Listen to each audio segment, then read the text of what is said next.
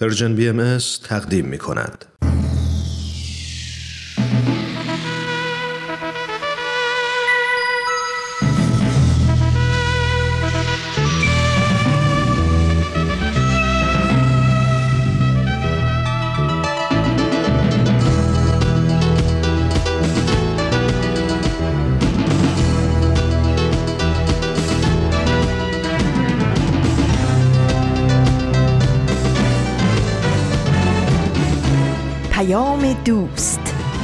برنامه ای برای تفاهم و پیوند دلها.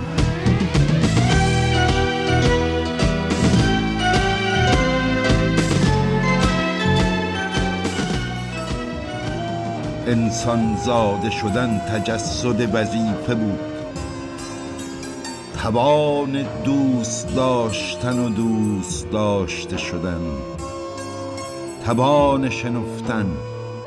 توان دیدن و گفتن توان اندهگین و شادمان شدن توان خندیدن به وسعت دل توان گریستن از سویدای جان توان گردن به غرور برافراشتن در ارتفاع شکوهناک فروتنی توان جلیل به دوش بردن بار امانت و توان غمناک تحمل تنهایی تنهایی تنهایی تنهایی قریان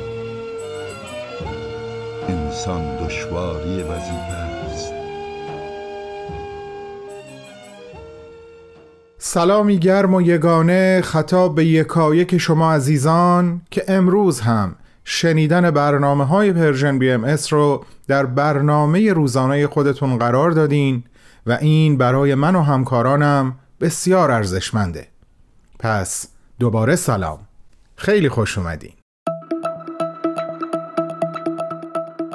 امروز رو با شنیدن چند جمله از شعر در آستانه با صدای شاعرش احمد شاملو آغاز کردیم. به این دلیل که امروز یعنی شنبه دوم مرداد ماه 1400 مطابق با 24 ژوئیه 2021 سال روز درگذشت این شاعر بزرگه شاعری که خیلی ها او رو با حافظ در زمانه خودش مقایسه می‌کنن. روح شاد و یاد و شعرش جاودان.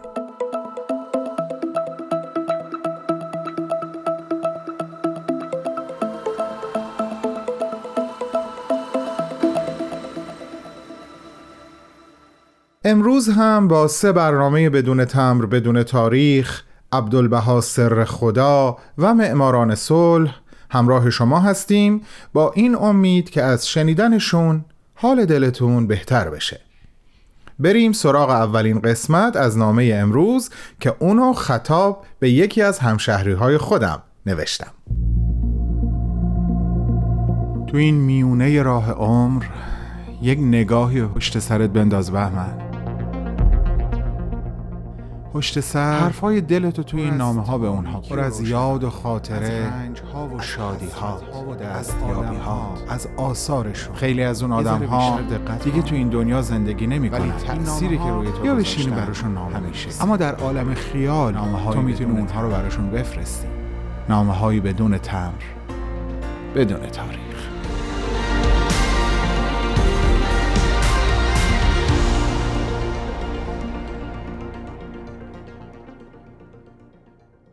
سلام همشهری جان. سلام شاعر جان. مدت زمان کوتاهی از رفتنت از این عالم میگذره و من دلم برات تنگ شده. خوشحالم که در این نامه دارم با تو گفتگو می‌کنم و از همین ابتدا می‌خوام بهت بگم بدونی که قصد دارم چند تا از بامزه ترین و خندهدارترین خاطرات زندگیت رو با شنونده هامون در میون بذارم. تازه یه جاهایی با لحجه مشهدی مثل خودت که این خاطرات رو با لحجه مشهدی تعریف می‌کنی. هرچند که من نمی‌تونم به خوبی تو مشهدی حرف بزنم. بذار از خاطره اماد خراسانی شروع بکنیم. شاعر خوش صدایی که در مشهد باهاش رفیق بودی و هرچی تو جمعها و مهمونی ها ازش می‌خواستی بخونه می‌گفت پسر جان حالا حوصله ندارم. بی خیال شو حالا. تا اینکه یه بار بهش میگی اگه نخونی می‌خونم ها. و اماد هم میگه پسر جان تو هم بلدی بخوانی؟ بخوام ببینم. و بعد از چند ثانیه که تو شروع به خوندن می‌کنی اماد خراسانی صداش بلند میشه که بس آقا جان بسه. خودم می‌خوانم و اینجوری تو به هدفت می‌رسی. حالا بریم سر کلاس ادبیات و اون سیلی جانانه ای که دبیر ادبیاتتون یعنی آقای دامقانی بر صورت نازنینت مینوازه. بذار این تیکه رو خطاب شنونده هامون تعریف کنم. عزیزان این آقای دامقانی مشغول خوندن شعری از خاقانی بوده که این اتفاق رخ میده. چرا؟ چون یک جایی از شعر مخاطب نامه امروزمون رو به خنده میندازه و بلند خندیدن همانو ضربه ای از دست معلم نوش جان کردن همان. و حالا اون شعر چی بوده؟ این بوده. هان ای دل عبرت بین از دیده نظر کن هان. ایوان مدائن را آینه عبرت دان. دندانه هر قصری پندی دهدد نو نو. که همین تلفظ نو نو کار میده دست این همشهری ما. اما همین آقای دامغانی وقتی این شاگرد انشای خودش رو که به شکل منظوم و به سبک و سیاق ادبیات شاهنامه سر کلاس می‌خونه او رو حسابی تشویق می‌کنه و دیوان شعر پروین اعتصامی رو بهش هدیه میده.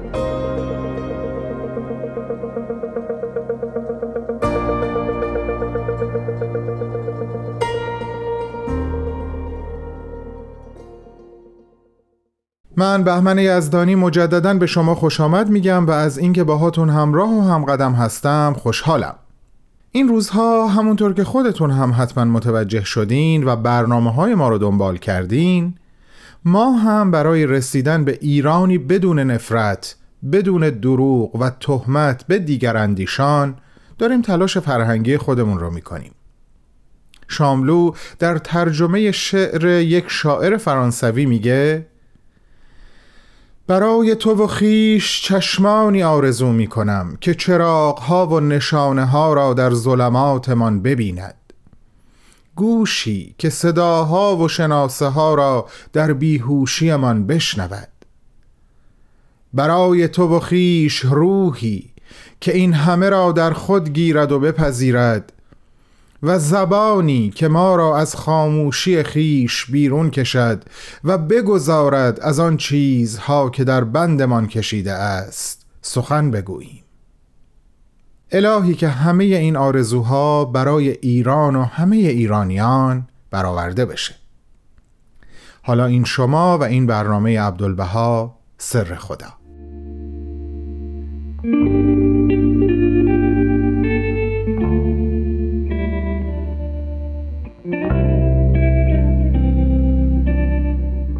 عبدالبها سر خدا.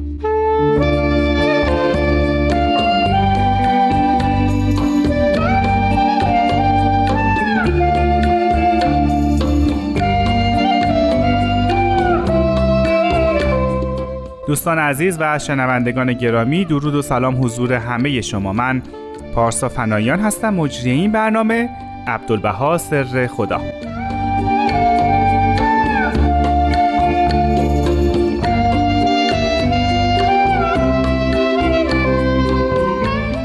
همونطور که می‌دونین و از اسم برنامه هم مشخصه این برنامه اختصاص داره به حضرت عبدالبها که فرزند و جانشین پیامبر دیانت بهایی یعنی حضرت بهاءالله هستند ما در برنامه عبدالبها سر خدا هر دفعه به وجوه مختلفی از ایشون می‌پردازیم مثل اندیشه ها، نظرات، شخصیت، عقاید و افکار اون حضرت.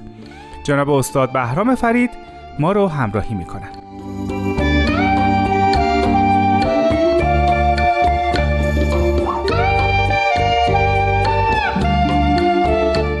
حضرت عبدالبها میفرمایند از آیه مبارکه سوال نموده بودید. این عبد فرصت تقریر تفسیر این آیات مبارکه ندارم ولی مختصرا ذکر می شود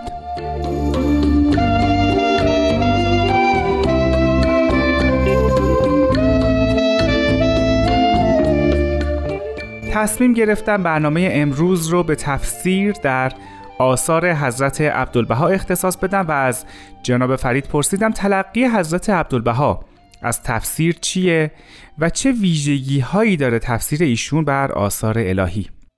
به گمان تمام کسانی که به آثار حضرت عبدالبها مبین آثار بهایی مراجعه کردند دریافتند و پیدا کردند که حضرت عبدالبها بخش عمده از آثارشون مربوط به تفسیر میشه.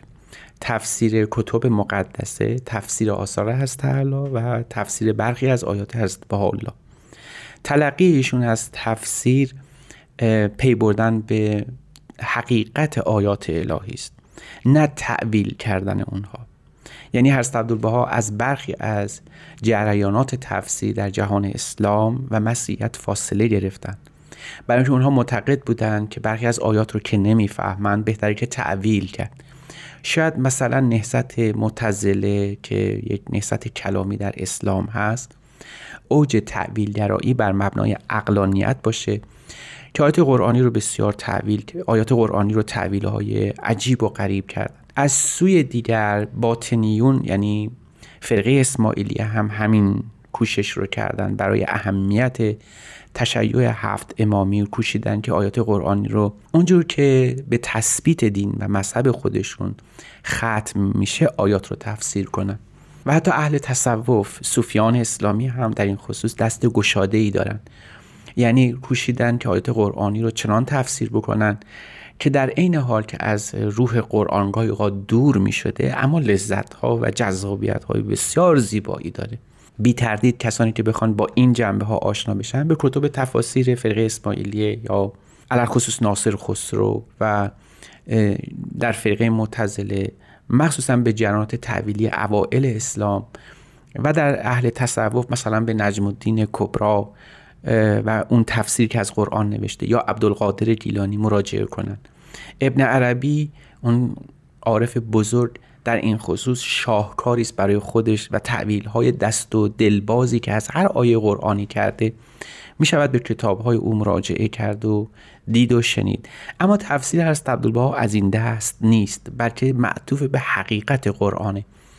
تفسیر و تبیین آثار هست عبدالبها که بیشتر باید به تبیین آن تاکید کنیم بر این مبناست روشنگر باشه. نه آیه قرآنی یا اون آیه مورد نظر رو تحریف بکنه از صورت هستی او دور کنه. شاید مثال های گوناگونی بتوان برای این مسئله شاهد مثال آورد. قبل از هر چیزی باید عرض بکنم که بخش عمده از آثار از عبدالبها حتی رساله های مستقلی از حضرت عبدالبها وجود داره که صرفا جنبه تفسیری داره. برای نمونه ایشون در زمان خود حضرت بهاءالله شارع آین بهایی و به دستور حضرت بهاءالله تفسیری از بسم الله الرحمن الرحیم نوشتن که تحت عنوان تفسیر بسمله مشهور و معروفه. تفسیر دیگه برای یک آیه سوره روم دارن که در قرآن ذکر شده. تفسیر دیگری دارن بر آیات قرآنی مثل اونجایی که در مورد ما کذب الفعاد و ما رعا به تبیین موازین ادراک پرداختن.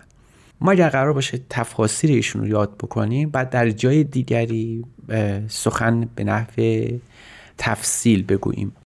از جناب فرید پرسیدم مهمترین اثر تفسیری حضرت عبدالبها چیه؟ شاید یکی از مشهورترین تفسیرهای ایشون تفسیری که بر حدیث معروف کنتو کنزن مخفیان نوشتن. و اون تفسیر به زبان فارسی است. و شاید در ادرنه حد اقل سن هست عبدالبها در اون موقع 20 تا 25 سال بوده نوشته شده. فارغ از اینکه برخی از نفوس نزول این تفسیر رو در بغداد می‌دونند حد اکثر این است که در ادرنه نازل شده. پس می‌بینید یه وجه ممتازی از مرغومات هست عبدالبها به تفسیر معطوفه و جنبه های تفسیر و تبیینی داره.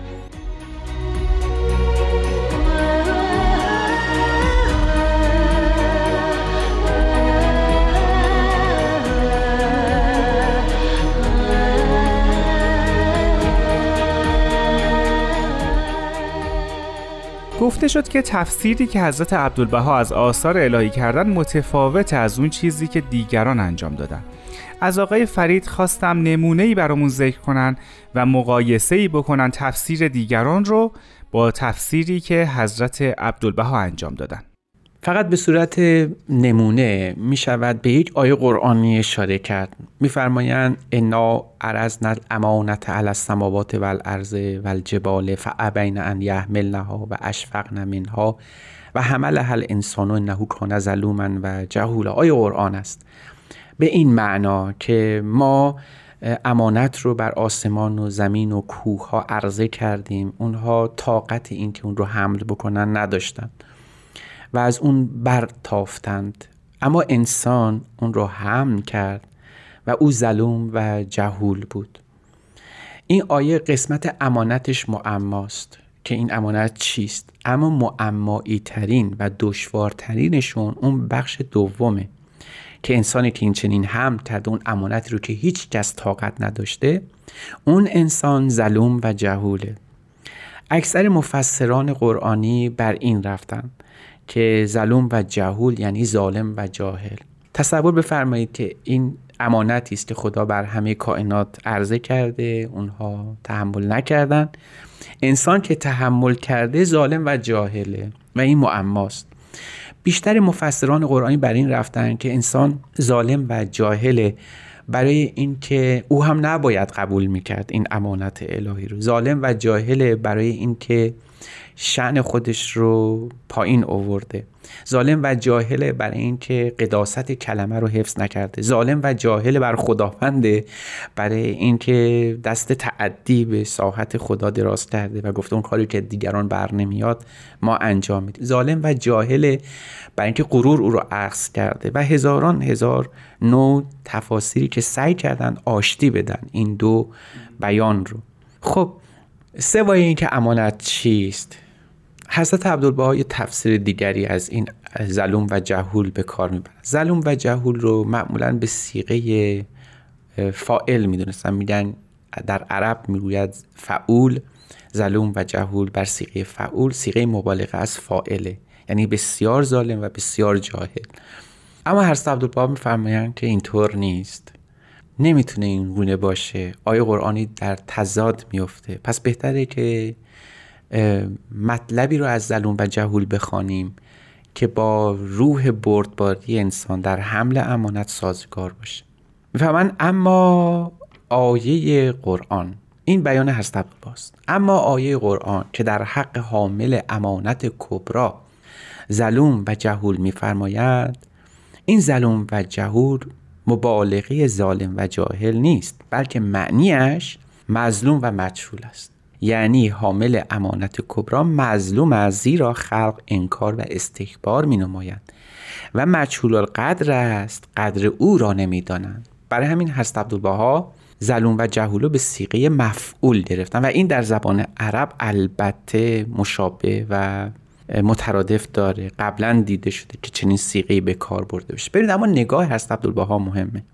هیچگاه نگاهشون به مفسران قبلی و اقوالی که داشتن نبوده. یک پرده دیگری رو کنار زدن از اینکه برای اینکه این حامل امانت که این همه زحمت کشیده و امانت رو حفظ کرده امانت رو حمل کرده نمی‌تونه آدم ظالمی باشه بلکه مظلومه. بلکه با او جدال می‌کنن حق او رو انکار می‌کنن بر او استکبار میورزن. حالا من چقدر معنی آیه قرآن درست در میاد. و مجهوله برای اینکه مجهول القدره. کسی قدر رو نمی‌دونه. کسی اهمیت او رو درک نمی‌کنه. لذا حالا می‌بینیم که چقدر با این تفسیر شعر شعرای ما و اقوال اونها که به این آیه نظر داشتن چشم نواز میشه. مثلا وقتی حافظ میگه آسمان بار امانت نتوانست کشید. قرعه فال به نام من دیوانه زدن. حالا می‌بینیم که چقدر این مظلومیت و مچولیت با دیوانگی که حافظ داره توصیف می‌کنه سازگاره. یعنی موجودی که سعی بکنه امانت الهی رو حمل بکنه و فارغ از این باشه که دیگران در حق او چه می‌گویند و چه می‌کنند از جهت پارامترها و میزانهای انسانی شاید واقعا دیوانه باشه. دیوانگی است که فیلسوفان عالم البته او رو تکریم و ستایش هم کردن.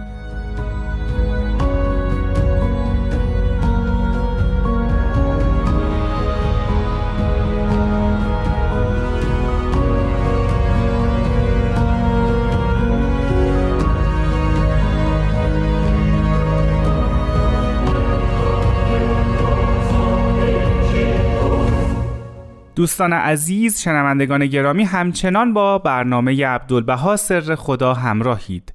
ما در این قسمت درباره تفسیر آیات در آثار حضرت عبدالبها صحبت می کنیم همونطور که شنیدین جناب فرید گفتن که حضرت عبدالبها پرده دیگه ای رو کنار زدن و انگار روی دیگه ای از آثار الهی رو برای ما نمایان کردن. ازشون پرسیدم که با کنار زدن این پرده اون حضرت برای بشر چی برمغان آوردن؟ همچنین پرسیدم منظور از امانتی که انسان داره حملش می‌کنه چیه؟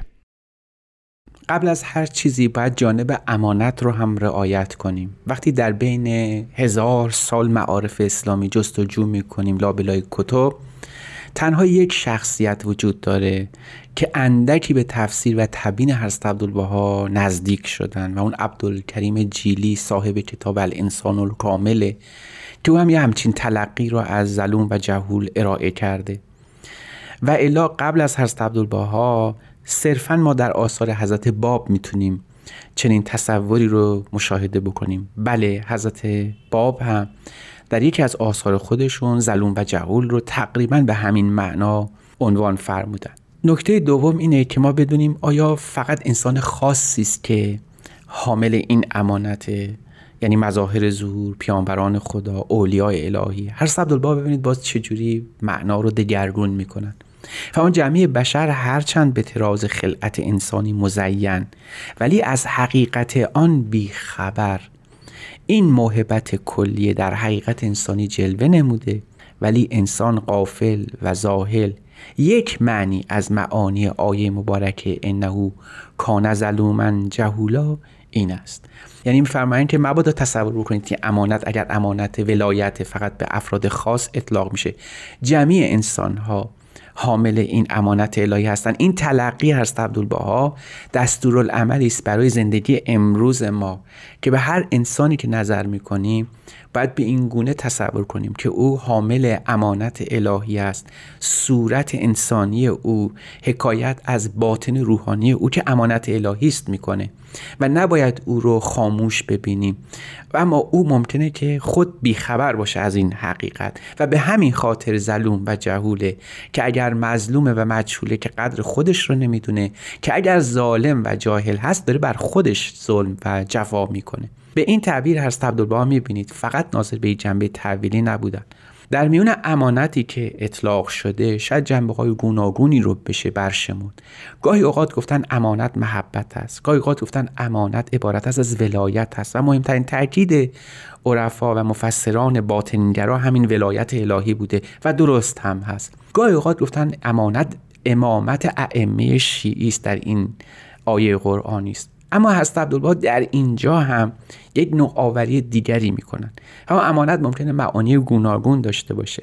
اما مهمترین معنیش که به این آیه صادقتره و با این آیه موافقتره این است که این عبودیت امانتی است در آیه مبارک مذکور و آسمان و زمین از حملش عاجز و ضعیف. آیه انا ارزنا الامانته را ملاحظه نمایید که عبودیت چقدر صعب و سخت است. یعنی نیل به مقام عبودیت از مهمترین و دشوارترین کارهایی است که از عبدالبها از نوع انسان توقع و انتظار دارند.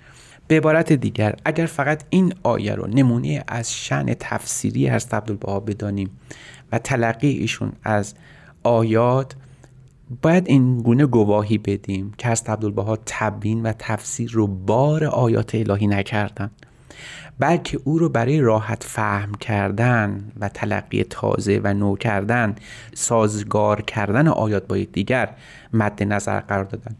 این شیوه فخر حضرت عبدالبها بر آیات الهی نیست.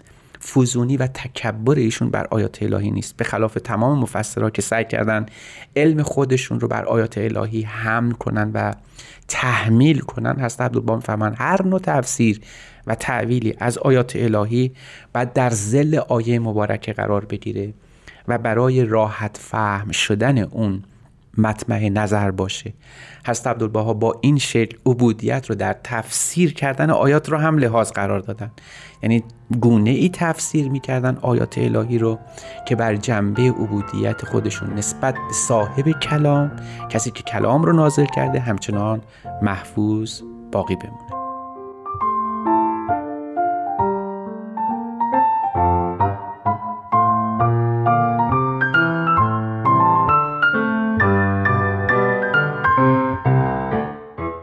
دوستان عزیز مرسی که این هفته هم همراه ما بودین. برنامه عبدالبها سر خدا حالا حالا ها ادامه داره. پس همراهیتون رو از ما دریغ نکنین. تا بعد خدا نگهدار.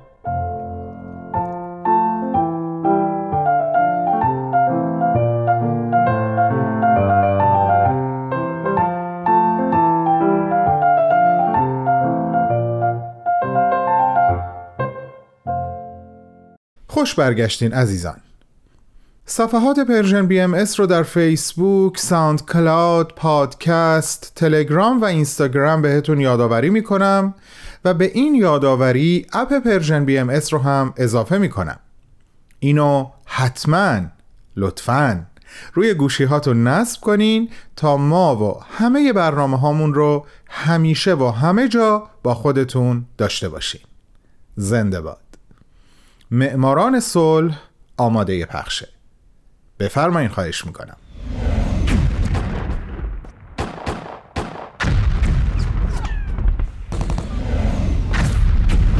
معماران صلح.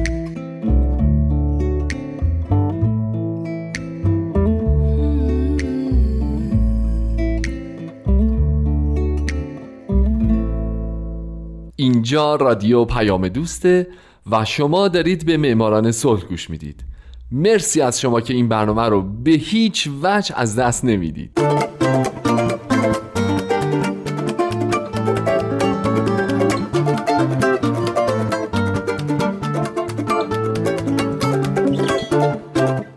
سلام به شما. به معماران صلح خوش اومدید.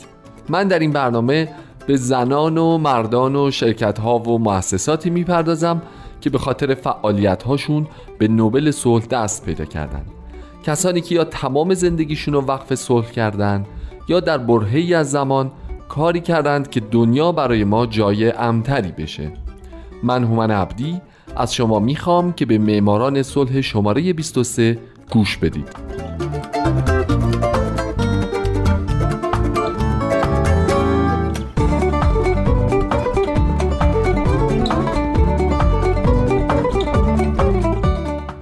هفته سال 1919 میلادی توماس وودرو ویلسون.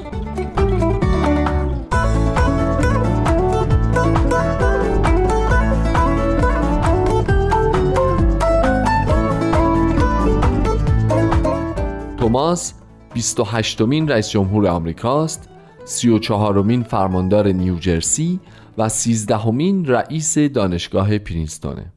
او در 28 دسامبر 1856 در استانتون آمریکا متولد شد و در 3 فوریه 1924 در واشنگتن دی سی درگذشت.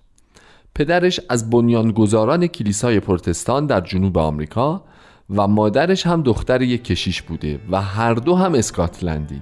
بنابراین توماس توی یک خونواده مذهبی اسکاتلندی بزرگ شد.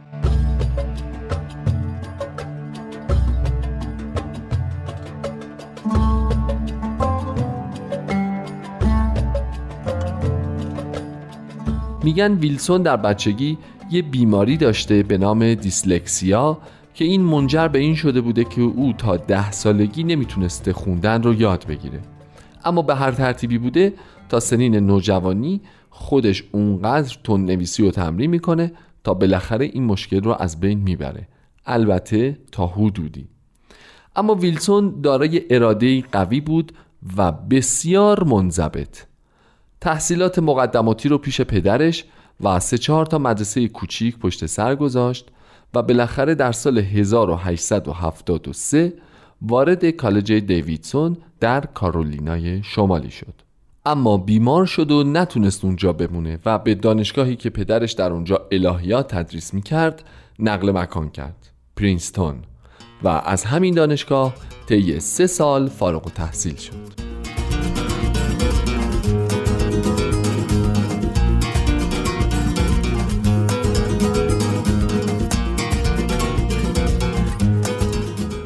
بعد از فارغ و تحصیلی ویلسون به مطالعات سیاسی، تاریخی و فلسفی پرداخت و زندگی سیاسی و اجتماعی او با الهام از هنری لوسی که هم نویسنده بود و هم عضو پارلمان شکل گرفت. بعدتر ویلسون شد سخنگوی حزب ویگ و همچنین برای نشریه ادبی ناساو مطلب می نوشت. تو همین زمانا بود یعنی در سال 1879 که ویلسون برای تحصیل در رشته حقوق یه سالی رو رفت دانشگاه ویرجیانا و اونجا حقوق خوند و البته در این رشته فارغ و تحصیل نشد.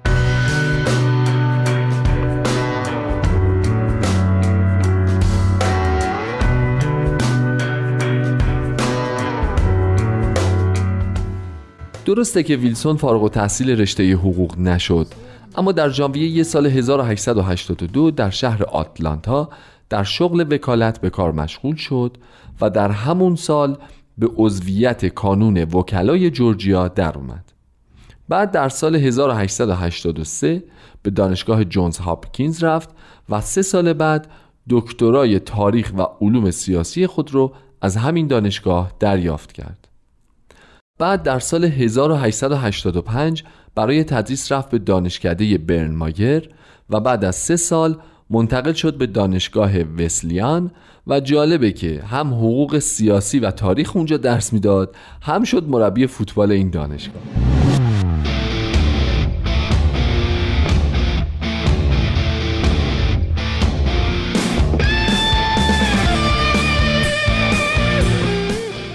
ویلسون همینطور یکی یکی پله های ترقی رو طی کرد. در سال 1890 دیگه به ویلسون دکتر نمی‌گفتن. او پروفسور ویلسون بود. با همین عنوان او در دانشگاه پرینستون مشغول به کار شد. بعد در دانشکده حقوق نیویورک به تدریس پرداخت و در سال 1902 شد رئیس پرینستون و در سال 1910 یعنی 8 سال بعدش هم شد فرماندار نیوجرسی در مقام فرماندار توماس ویلسون طی 6 ماه یک انقلاب به راه انداخت. رؤسای احزاب رو از جریان انتخابات ریاست جمهوری کنار گذاشت. سازمان های آمول منفعه که دیگه بهشون توجهی نمی‌شد رو دوباره راه اندازی کرد و باعث شد اونا بتونن خیلی بهتر از قبل به کارهایی که باید بپردازن. و بالاخره طرحهای حمایت از کارگران رو هم راه اندازی کرد. همه کارهایی که ویلسون در طی دوران فرمانداریش انجام داد باعث شد که او یک اصلاح طلب مردمی شناخته بشه.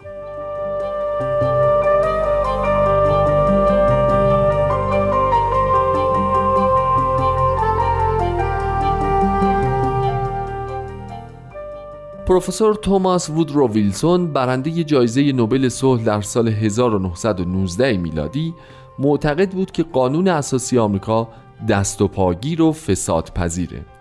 او طرفدار سیستم پارلمانی برای حکومت آمریکا بود. ویلسون در یکی از آثارش می نویسه من از شما می خواهم که از خودتان این سوال را بپرسید که آیا ما نباید قوه مجریه و قوه مقننه را به هم نزدیک کنیم؟ آیا ما نباید از یک سو به رهبران مستقل در کنگره شانس بیشتری برای داشتن یک حزب که تعیین کننده رئیس جمهور باشه رو بدیم و از سوی دیگه رئیس جمهور شانس بیشتری برای اثبات تواناییهاش به عنوان یک زمامدار سیاسی داشته باشه؟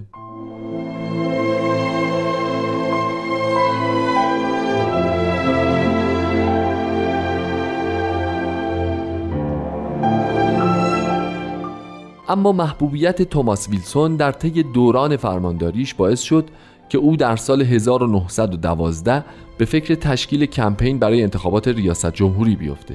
در این سال او در انتخابات شرکت کرد و در حالی که هوارد تافت و تئودور روزولت رأی جمهوری خواهان رو تقسیم کردند ویلسون که جوانان بسیاری از او حمایت می کردند و با طرح مسائلی همچون تقویت ارتش به آتش جنگ دامن می‌زند برنده انتخابات شد.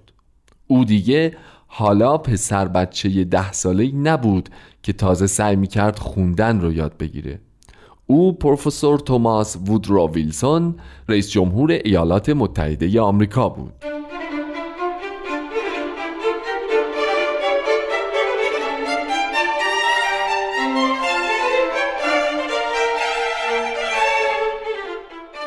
به محض شروع مسئولیتش در این پست ویلسون شروع کرد به برقراری اصلاحات در آمریکای اون زمان.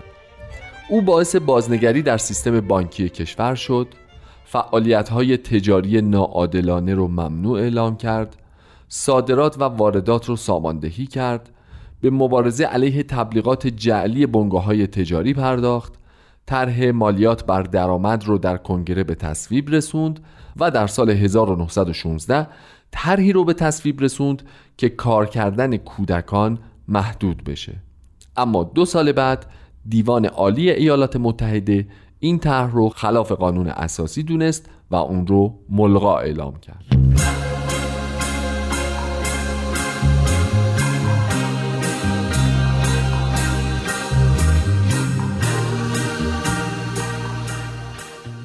بعد از پیروزی در دور دوم انتخابات ریاست جمهوری ویلسون تمام تلاشش رو کرد که جنگ جهانی اول هرچه سریعتر به پایان برسه پس با تلاشی خستگی ناپذیر با همه طرفهای درگیر وارد مذاکره شد و انواع و اقسام پیشنهادهای آتش بس خودش رو به اونها ارائه می‌داد هرچند که به پیشنهادهای او توجه نمی‌شد.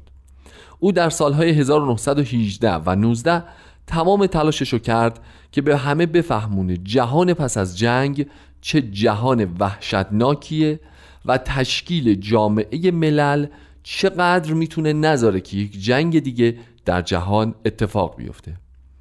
در همین زمانا بود که ویلسون 14 اصل رو در کنگره ورسای که بعد از جنگ جهانی اول تشکیل شده بود به جهان پیشنهاد کرد که چهاردهمین اصل اون یعنی تشکیل جامعه ملل مهمترین مورد از این پیشنهاد است.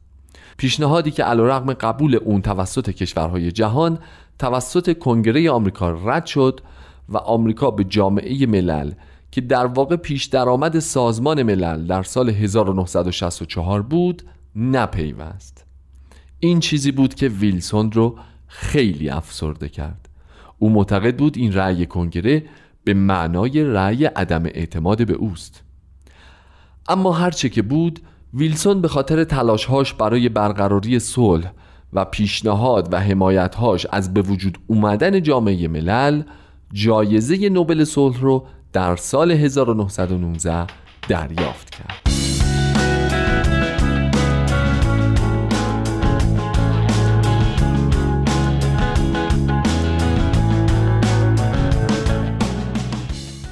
اما سال 1919 خیلی هم برای ویلسون خوب نبود.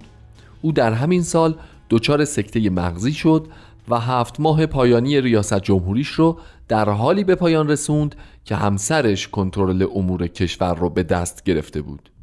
بیماری ویلسون یکی از جدیترین موارد از کار افتادگی ریاست جمهوری در تاریخ آمریکا بود که بعدها موضوع متمم 25 قانون اساسی آمریکا در خصوص جانشینی رئیس جمهور شد.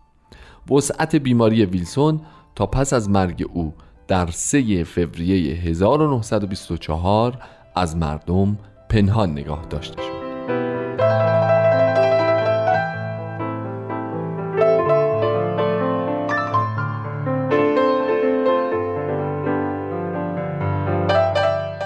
فارسی زبانان عزیز به نظر من ویلسون از اون آدماییه که با اینکه از همون اول فعال صلح نبود اما وقتی هم جنگ اتفاق افتاد تلاش نکرد که این آش شور رو هم بزنه.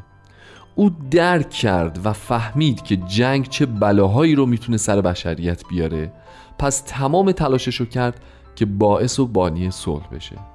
دمش کرد هفته بعد من به زندگی یکی دیگه از برندگان نوبل صلح می‌پردازم. یادتون نره که برنامه یک شنبه دیگر رو حتما حتما حتما گوش بدید. من هومن عبدی هستم و امیدوارم شمایی که الان شنونده برنامه من هستین در آینده یکی از برندگان نوبل صلح باشید. شاد باشید و خدا نگهدار.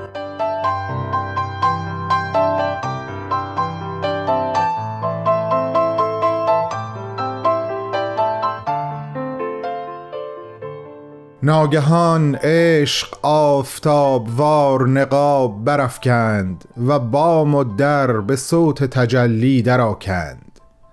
شعشعه آزرخشوار فرو کاست و انسان برخاست. شعر کوتاه و به زعم من عمیق و پرمعنای میلاد رو براتون خوندم از سروده های شاملو در کتاب در آستانه. با هم قسمت دوم از نامه امروز رو بشنویم. برای خداحافظی برمیگردم.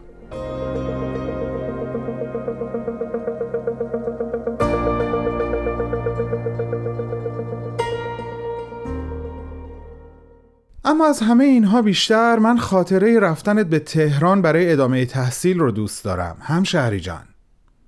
وقتی برای خداحافظی رفتی پیش یکی دیگه از اساتید ادبیات در مشهد یعنی آقای گلشن آزادی اونجا با لحجه قلیز مشهدی تو رو نصیحت می‌کنه و میگه نگاه پسر جان اسماعیل جان داری میری تهران خب باید بری درس بخوانی مدنام. فقط حواست باشه تهران جای خوبی نیست از راه به در نبرنت پسر جان. اینا همین مهدی اخوان رو مشنسی؟ تا وقتی مشهد بود قزل مگفت هوش از سر آدم مپری قصیده مگفت از بهار هم بهتر. اصلا وقتی پاشو گذاشت تهرون یک چیزای عجق وجقی میگه آدم شاخ در میاره. این نیما یوشیخه نیما شوخیه کیه؟ این نوکر انگلیسایه. بزش پول میدن این چیزا رو بنویسه همین شعرم می‌خوان از ما بگیرن. آی اسماعیل جان بشد بگم میری تهران از را به در نری پسر جان. و تو به قول خودت به محض رسیدن به تهران و ملاقات با مهدی اخوان سالس از راه به در شدی و شعر نو گفتی. مهدی اخوان سالسی که نقدی محکم بر اولین کتاب شعرت به نام بیتاب که در هفته سالگی به چاپ رسوندی نوشت که او را بسیار ارزشمندتر از تعریف و تمجیدهای دیگران یافتی. نوشت جوانی شاعر عذرخواه شعرهای اوست. و همین جمله تو رو به حرکت در آورد. هخته شدی شعرهای ناب سرودی کتابهای ارزشمند از خودت به یادگار گذاشتی و رفتی. با عشق احترام و ارادتی جاودانه به شاعر ایران زمین عالی جناب اسماعیل خویی. بهمن و دوستانش.